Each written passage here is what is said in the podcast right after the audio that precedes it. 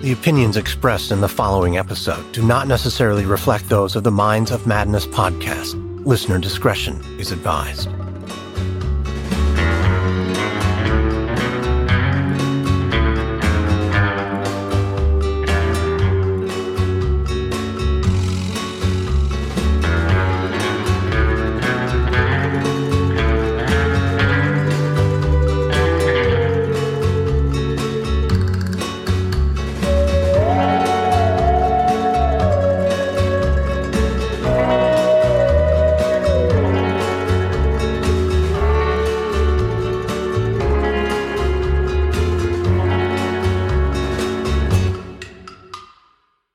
Imagine being so gripped with fear, you don't feel safe to walk past your front gate.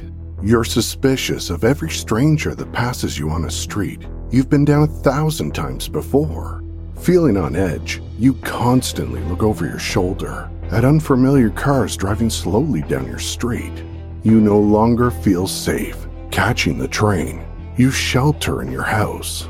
These were the words published 29 years ago by a Melbourne, Australian newspaper, the Herald Sun, because the residents of the suburb of Frankston weren't just imagining it, they were living it during the dark, drizzly, and terrifying winter of 1993. Join me now as we take a look at the case of the Frankston serial killer. You'll hear how three young women became victims of a remorseless murderer who chose his victims at random, striking whenever he felt the urge to kill again.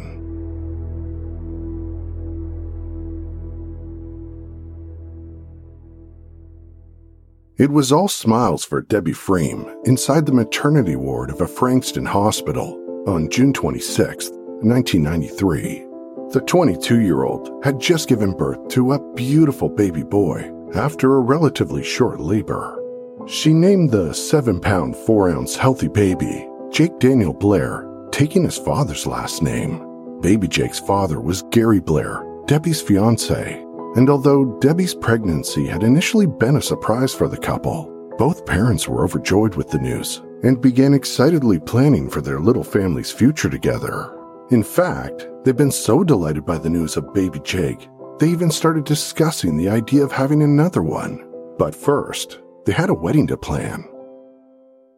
Before pregnancy, Debbie had spent her late teens and early 20s as somewhat of a free wandering spirit, happy go lucky, and always on the move. But now more than ever, she welcomed the idea of stability and settling down in Melbourne with a family of her own. And she took to motherhood like a fish to water, with Gary diving into fatherhood headfirst as well, even taking over midnight bottle feeding duties so Debbie could get some rest. And to support their growing family, Gary returned to shifts at work with a company called K&S Freighters, the same company Debbie worked at before taking maternity leave.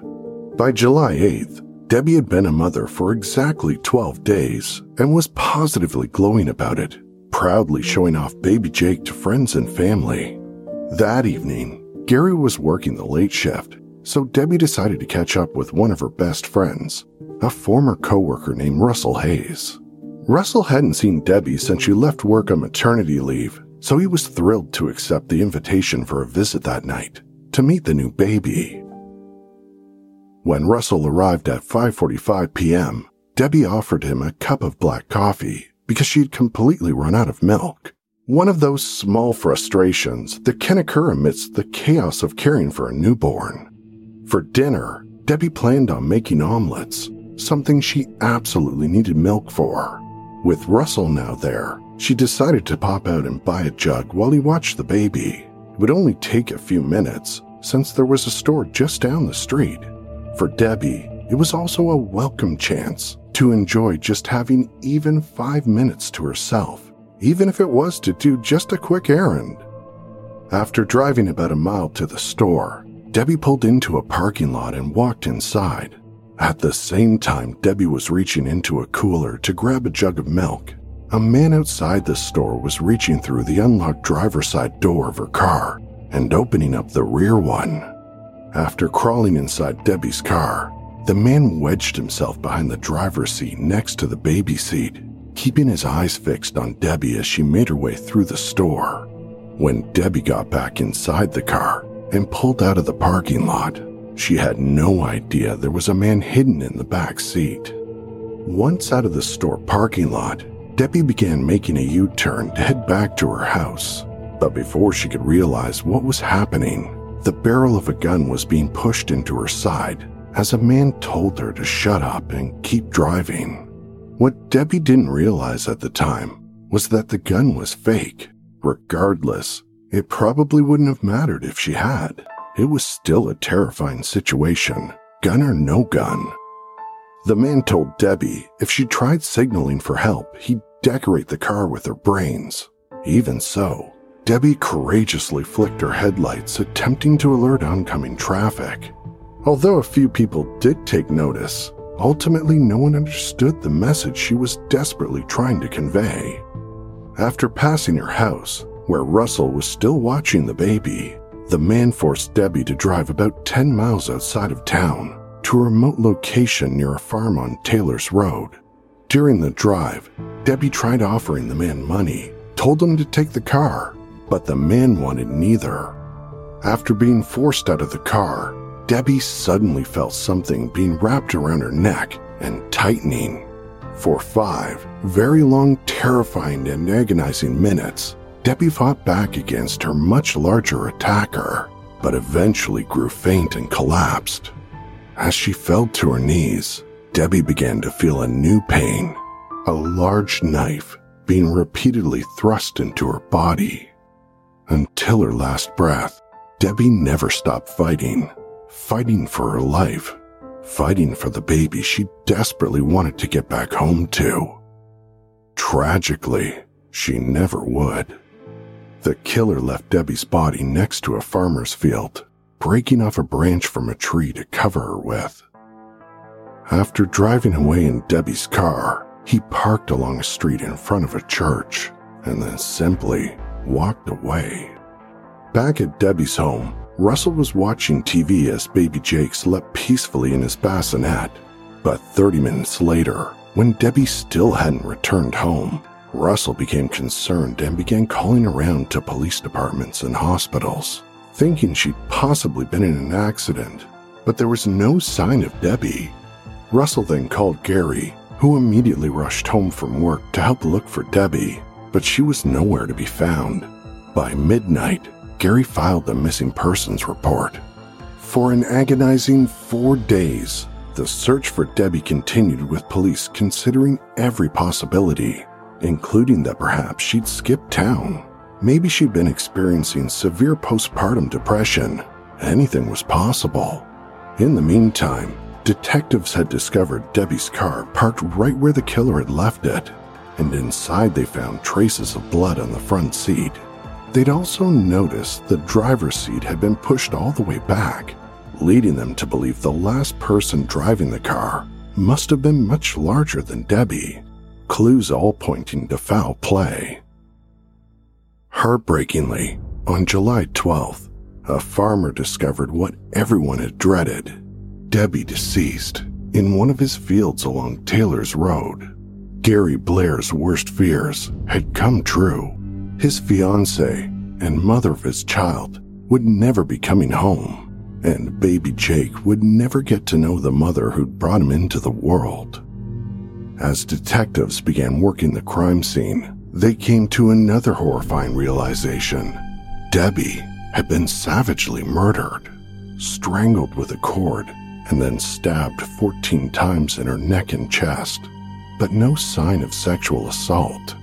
These details were particularly horrifying, not only because of the barbaric nature of the attack, but also because the detectives had seen it before, only a month earlier. 18 year old Elizabeth Stevens had recently moved to Melbourne to live with her aunt and uncle after finishing her final year of school. Originally from Hobart, Tasmania, Elizabeth's teen years had been chaotic. After her parents split when she was 14, she found herself forced to live in a children's group home until her 18th birthday. On the day she turned 18, Elizabeth booked a ticket for Adelaide, hoping to reconcile with her mother.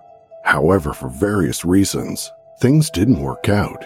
and Elizabeth was once again in search for a home she could call her own.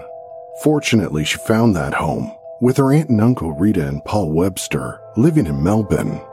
Elizabeth had every right to be angry with the card she'd been dealt in life.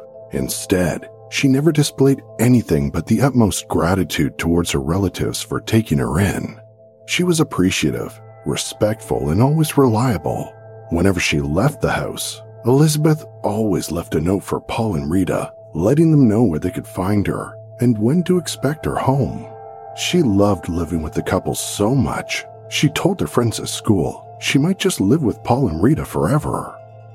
On June 11, 1993, Elizabeth went to the library to work on a research paper after school, and like always, she left a note saying where'd she be and what time she'd be home.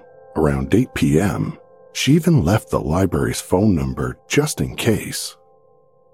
When Elizabeth left the library to catch her bus ride home, a torrential rainstorm began passing through the area and was still pouring as she got off at her stop just a few minutes' walk from her aunt and uncle's home. As Elizabeth made her way, drenched and cold in the dark, she was suddenly attacked from behind. A large man clasped her mouth shut with one hand while pressing the barrel of a gun into her temple. Again, the gun was fake, but there was no way Elizabeth would have known. After forcing her into some trees surrounding Lloyd Park, the man began choking her until she passed out. Once on the ground, the killer pulled out a knife and slashed Elizabeth's throat. For the next five minutes, he stood in the pouring rain, watching as the life bled completely out of Elizabeth's body. He then stabbed her six more times in the chest before slowly carving a series of lines into her abdomen that looked like a tic tac toe board. Next, he dragged and tossed her body into a ditch, covering her with a branch. As the rain continued to pour down, Elizabeth's blood was washed away from the killer's hands, face, and clothes. He then simply turned and walked away.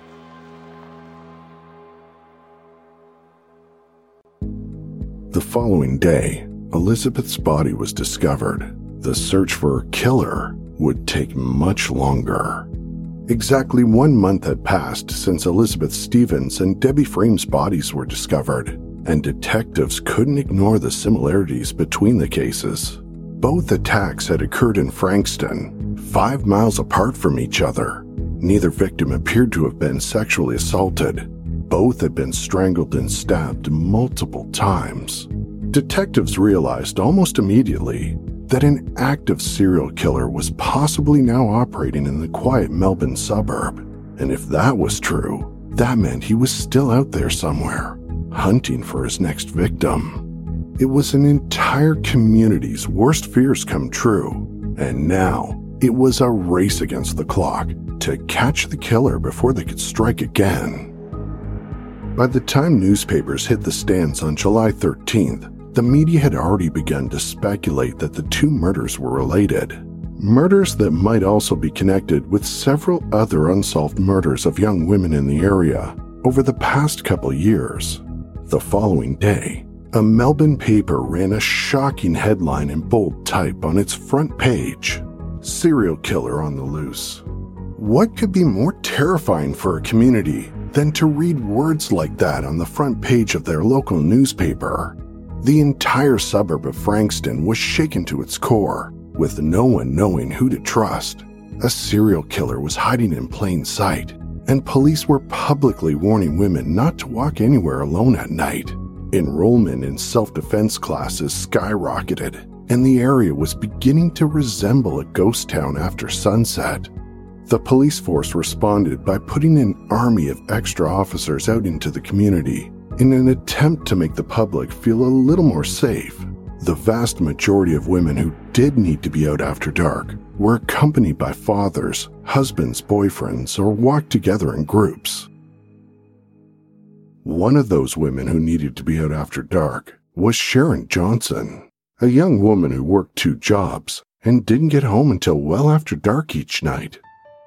After Debbie Freeman's murder, Sharon's boyfriend, 21 year old Paul Denyer, waited to pick her up from the train platform after work in his beat up yellow Toyota. A few police officers milling about had double checked to make sure the man who'd been waiting for her was indeed her boyfriend. One officer commented to her she was lucky to have someone willing to meet her at the station and get her home safely, because one could never be too careful during times like these. At the time, Sharon's boyfriend Paul was unemployed, and escorting Sharon home was really the least he could do to help out. Frankston police have been poring over every available resource in their hunt for a serial killer. There were extra officers on the street, public meetings, and extensive public appeals for any leads or information. What followed was a flood of tips into the station, with every lead being pursued until a dead end was hit. It was a monumental undertaking with detectives and uniformed officers working tirelessly for weeks on end. But after three full weeks of investigating, police were no closer to solving the case. They were basically still at square one. Without discovering any valuable evidence from either crime scene, all police really had to work with was a criminal profile created by an officer who'd trained with the FBI's Behavioral Science Unit in the United States. According to the profile, the killer was most likely a male between the ages of 18 and 24. The profile theorized that the killer was so wrapped up in his killing fantasies, he'd have difficulty concentrating on anything else. This led them to the conclusion that the killer wouldn't be able to maintain a steady job, perhaps was unemployed altogether. Most disturbingly for Frankston residents, the killer seemed to travel on foot, which could only mean one thing. He lived close by. And finally, the killer would be someone who appeared normal because he was able to walk around freely without raising suspicions. Police knew the serial killer could literally be right under their noses, possibly in the audience at one of the community meetings. Maybe he'd interacted with officers on the streets. Knowing that a serial killer was walking amongst them made it all the more terrifying. Three weeks had passed since Debbie Frame's murder, and with tensions throughout Frankston running high, women were still mostly avoiding traveling alone after dark but what good was taking precautions after dark if the serial killer was willing to strike in broad daylight? Almost exactly halfway between Lloyd Park, where Elizabeth had been murdered, and the convenience store where Debbie had been abducted, sits two golf courses right next to each other along Frankston Skye Road. The only thing separating the courses was a well used bike track running the entire length between them. The bike path itself is about a kilometer in length, flanked on both sides by high chain link fences designed to keep people from sneaking onto the golf courses. Thick trees and bushes line the fences from either side. It also happened to be a popular trail used by students walking home from school.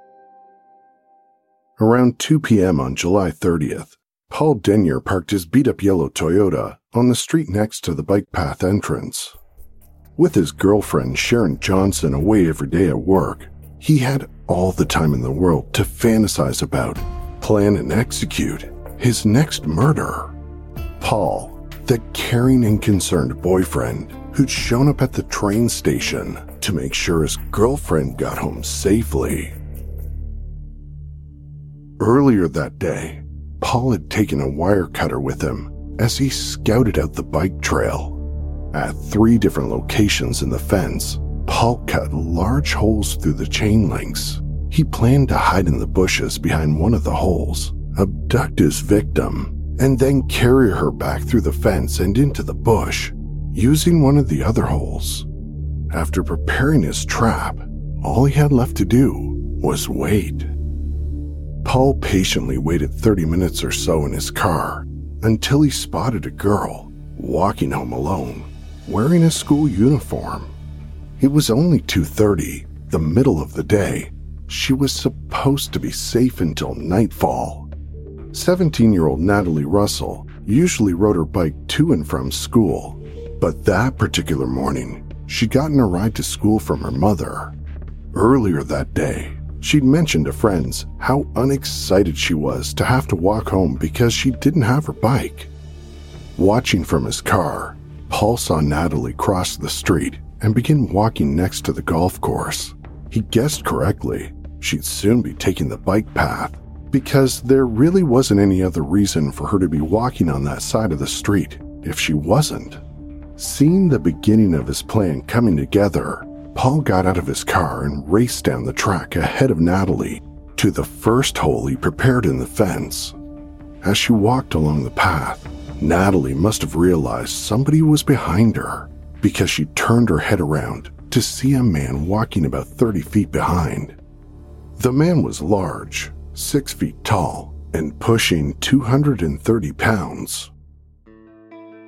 Trying not to raise any alarms, Paul walked casually, and it worked. As fast as she turned her head to look behind her, Natalie turned her head forward again and continued walking. She had no idea she was walking closer and closer to the second hole Paul had cut through the chain link fence, and he was only biding his time until she arrived at it. As Natalie continued walking towards Paul's trap, he picked up his pace and closed the gap between them, walking on the grass to make as little noise as possible. Before Natalie knew it, Paul was grabbing her mouth violently from behind, tilting her head back while holding a knife up to her throat. At that moment, Natalie must have known exactly who he was and exactly what he intended on doing. With the knife against her neck, Paul forced Natalie through the hole in the fence and into the bushes as she begged for her life, offering Paul anything she could think of. But he had only one thing on his mind. As he began strangling her with a leather strap he'd taken from a pair of binoculars, Natalie tried to fight back with everything she had but Paul had the upper hand. After knocking Natalie to the ground, he slashed her throat with a knife. However, this time, he'd made a crucial mistake. During the struggle, Paul accidentally sliced off an inch long piece of skin from the inside of his middle finger on his left hand. The first piece of forensic evidence the Frankston serial killer left behind. Back on Skye Road, just moments before Paul had gotten out of his car and ran down the path, a postal worker had seen him sitting parked in his yellow Toyota. She noticed he was sitting low in his seat as if he didn't want to be seen, and when Natalie passed by, she watched as he slumped down even further. Normally, such an innocent, innocuous occurrence might not have raised any eyebrows. However, these were anything but normal times. Immediately, the postal worker turned into the next driveway and asked the homeowner to use their phone so she could report the man to police.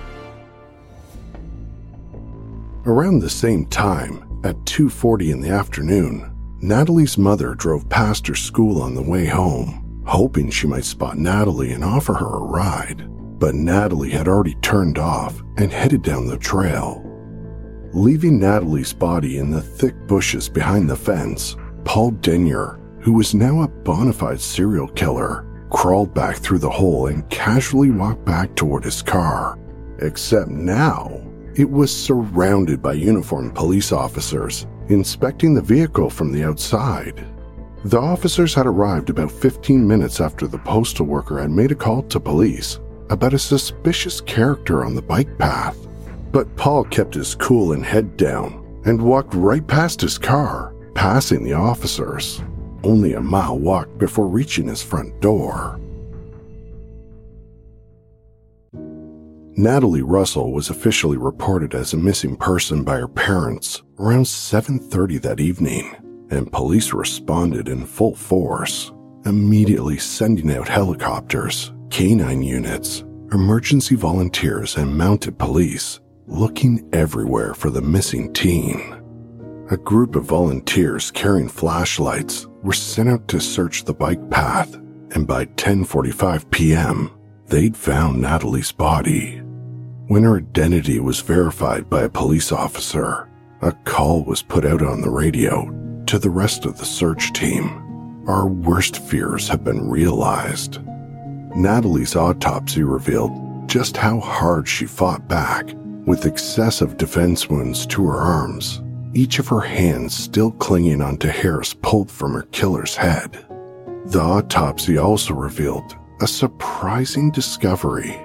While examining the brutal cuts to her neck, they found a piece of skin inside of one of them. Judging from the ridges and texture present, they concluded it had most likely come from the killer's hand.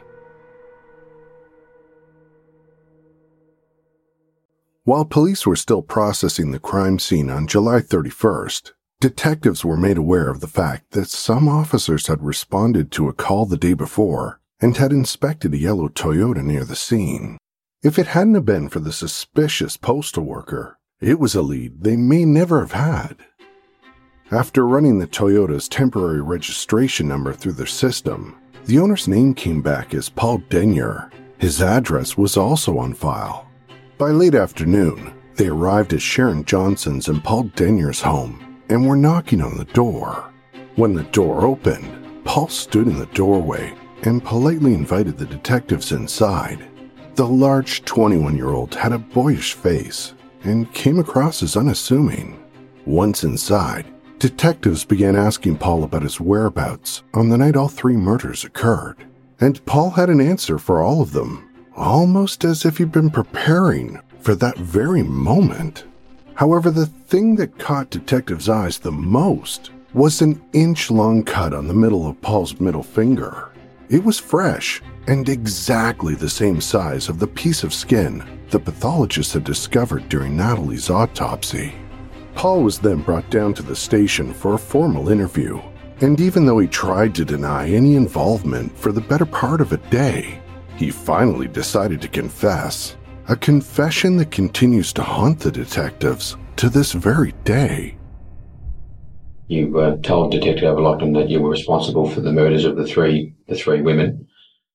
Just tell us in your own words, Paul, what happened in relation to the death of Elizabeth Stevens at Langwarrin. I walked up behind her, stuck my left hand around her, made her mouth like this, and held a, a gun to her head right here. I started choking her with my hands. Can you tell me why you attacked her on that night? I just had, just had the feeling, that's all. Where, what sort of feeling? Can you possibly describe it, where, where you had this feeling? just wanted just wanted to kill. As they listened to Paul describe in painstaking detail how he murdered Elizabeth, Debbie, and Natalie, Paul confessed everything without the slightest hint of remorse. His tone was no different than if he'd been recounting what he'd had for dinner that night. He wasn't gloating, angry, sorry, happy, or even scared and the detectives had never seen or heard anything like it before in their lives. When he was asked why he'd done it, Paul responded simply, No, I've always wanted to kill. Since when? Since I was about 14. All three victims have been killed at random, simply and tragically, because they've been at the wrong place at the wrong time. And if it hadn't been them, it would have been someone else. It's difficult to overstate the amount of relief residents of Frankston experienced after news of Paul's arrest. Sadly, that relief was darkened by the news of Natalie's murder and the revelation that the serial killer had been able to strike one last time before his capture. The sheer terror Paul had caused the suburb can still be felt today, with one of Natalie's best friends commenting earlier this year that even today, there's not a woman in Frankston that doesn't check her back seat before getting in the car. In December of 1993, Paul Denyer pled guilty to all three counts of murder, as well as the abduction of a woman named Rosa Toth. Only an hour before Paul had crawled into the back seat of Debbie Frame's car, he'd attempted to murder another woman outside of a train station. However, Rosa was somehow able to wrestle her way out of Paul's clutches then ran out onto a nearby road where she was picked up by a passing motorist. But Paul was determined to finally turn his seven year long urge into reality and decided to search for another victim that very night Debbie. When it came to Paul's sentencing, many were calling for the state of Victoria to reinstitute the death penalty. And although the judge may have agreed, he was only able to give Paul the harshest sentence available under their law life imprisonment with no minimum non parole period. The judge ended the sentencing by delivering some of the most chilling words we've ever heard from a judge. The apprehension you have caused to thousands of women in the community will be felt for a long time. You are the fear that quickens their step as they walk home, or causes a parent to look anxiously at a clock when a child is late. And with those words, Paul was sent away, never to walk the streets again. Or at least, everyone hoped. The following year, an appeals court made a different decision they found that due to a technicality, the original judge had actually been required to set a minimum non parole period, and so the appeals court finally resentenced Paul to a term of life imprisonment with a minimum non parole period of 30 years. This now meant Paul would be eligible for parole after serving 30 years, and as of right now, it's been 29. That means that in less than a year, Paul will be up for parole at the age of 51. Families and friends of the murdered victims are now speaking out, expressing outrage at Paul's possible release. But in the end, it'll be up to Australia's Independent Adult Parole Board to make that decision. For nearly 30 years, criminologists, detectives, journalists and authors have all been trying to understand what could have possibly motivated Paul's horrific killing spree. Where was the malfunction in his psyche, or his environment or childhood? What exactly had made him snap?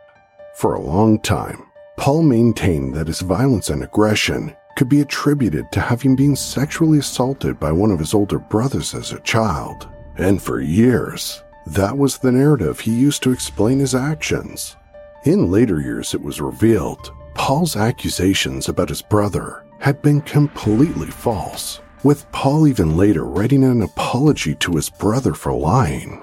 And now here's Dr. Sohom Das to dive further into the mind of Paul Denyer and what may have been some contributing factors that led him to go on a murder spree. Hello, cruel world. My name is Dr. Sohom Das. I'm a consultant forensic psychiatrist and I act as an expert witness in criminal cases. And I'm also the host of a YouTube channel, The Psych for Sore Minds. So let's look at the psychoanalysis of Paul Denyer. I think there are simply no easy answers. During his trial, Paul was diagnosed with sadistic personality disorder, that's a disorder defined by the revised DSM 3 as a person having a pervasive pattern of sadistic and cruel behavior. However, with the publishing of the DSM 4, which only happened the following year, sadistic personality disorder was removed as a clinical diagnosis due to this fear of it being used as a legal excuse by dangerous criminals. However, if we look at the modern day framework of diagnoses within forensic psychiatry, I would say that he would fit in very neatly with the diagnosis of antisocial personality disorder, otherwise known as dissocial personality disorder. So this is when an individual is impulsive, they're aggressive, they lack empathy, so they don't care about the rights and wrongs of other people, they don't care about the law or social barriers or boundaries, and they tend not to learn from their mistakes. So people with antisocial personality disorder tend to be repeat career criminals. They tend to be like drug dealers or thugs, as opposed to others who might do one off acts of violence in the heat of passion and who might regret it afterwards. Regardless of what the actual diagnosis was, one thing that we can say about Paul Denyer is that as far back as anyone can remember, there was certainly a number of red flags. As a child, he began mutilating his sister's stuffed animals. He would stab them, he would cut them, he would pull out the stuffing. And even though he always denied it, his mother and his siblings always knew it was him, They just couldn't prove it. So, what do I think of this? I wonder if he developed some sort of perverse pleasure, just being able to get away with this sadistic behavior. I wonder if it gave him a sense of superiority and also a sense of purpose. Because for once, he is the one that is intelligent. He is the one that's fooling and even taunting all of those around him. And you know, he got away with it. He knew he did it, they knew he did it, but he managed to hide in plain sight. But then things take an even darker twist. Around the time that he was 12, Paul found a stray kitten and cut its throat before hanging it from a tree in his family's backyard. Again, Paul denied doing it, but his brother found fur and blood on one of Paul's pocket knives. And as we all know, there's no smoke without fire, there's no cat murdering without blood. So, moving on, the running joke in the family was that Paul had been dropped on his head as a baby, in which, in his case, actually happened. Throughout his childhood, when Paul did something inexplicable, his family would usually chalk it up to the fall, always believing the joke was all in good fun. Now, actually, head injuries are a complicated beast. A very specific type of injury, so the frontal lobe, the front of our brains, if that very specific area is damaged, then that can have implications on people's aggression and on their behavior. They can become quite impulsive, they can have a low threshold for violence, they can lose their inhibitions, and also they no longer care about social norms and boundaries. And in extreme cases, this can actually lead to violence or aggression, which is uncharacteristic. So the person's personality actually changes. It's very rare and it's a remarkable thing to see. At school, Paul was an unremarkable loner. He had little interest, no friends, zero personality. In fact, a former teacher described him as being notable because he was so bland. His prominent character trait was his persistent indifference, which would come out when he described the details of his crime spree to detectives in the future. And I wonder if this had an effect on him. So, because of his bland personality, because he just blended into the furniture, I wonder if that made him feel more isolated and more marginalized. You know, he's ignored by his peers. And could this have maybe not explained, but at least contributed to his obsession with violence? Maybe now finally he's got a sense of identity and purpose. What I'm saying is, after all of those years of feeling like a nobody, now he was somebody. At age 14 is when Paul claimed he first began the urge to kill. Just a year later, he dropped out of school entirely and began working in a string of low paying jobs, but he never lasted for more than a few months. Paul began walking the streets at night, stalking women. He later claimed he'd stalked heaps of them over the years, also while watching them through their windows, which is something eerily reminiscent of serial killer Danny Rolling from episode 111, The Gainesville Murders. Go check it out right now if you've not heard that episode. And like other serial killers such as Dahmer, Paul also experimented by killing animals before moving on to humans. And I wonder why that was. Maybe he had this certain thrill in seeing these helpless animals suffer. But like most kind of carnal bloodlust urges, I wonder if over time he built a tolerance. So he needed like a bigger target. He needed more stimulation to chase that initial high and to get this, this uh, bloody satisfaction. In early 1993, just months before the murders began, Paul slaughtered a pair of goats in a farmer's field, slicing and dismembering them in the middle of the night. Not long after that, Paul planned his first murder, a woman named Donna, who was one of his neighbour's sisters. Donna was also a new mother, just like Debbie Fream had been, and one night she left her home, taking her baby with her to spend some time with a friend. When she came home later that night, she discovered that her three house cats had been slaughtered in horrific fashion. What is it with this dude and cats? On her wall, written in cat's blood, was the message Donna, you're dead. Paul later admitted to being the one who'd broken into her house that night. He also admitted that it wasn't the cats he'd been after. He'd broken in to murder Donna. So, looking back at this dude, the character's traits that really stand out in Paul to me are him being impulsive, aggressive, this huge lack of empathy and remorse, and also a distinct pleasure in intentionally choosing vulnerable victims, whether they be animals or humans. So, as I said before, this fits almost perfectly. It's almost a textbook example of antisocial personality disorder. So, that would be my distant spot diagnosis. In 1993, 30 years may have seemed like a long way away, an unspecified date in the distant future. But now, all of a sudden, 30 years is right around the corner. And for the residents of Frankston, anyone who was around back then still remembers the manhunt for a serial killer. They remember the families of Elizabeth Stevens, Debbie Fream, and Natalie Russell, and the three young women whose lives were viciously stolen from them. But in 1994, Debbie Fream's cousin Sarah predicted that while the community might remember all the other details, there's one thing she's afraid might be forgotten the sheer terror Paul inflicted on an entire community.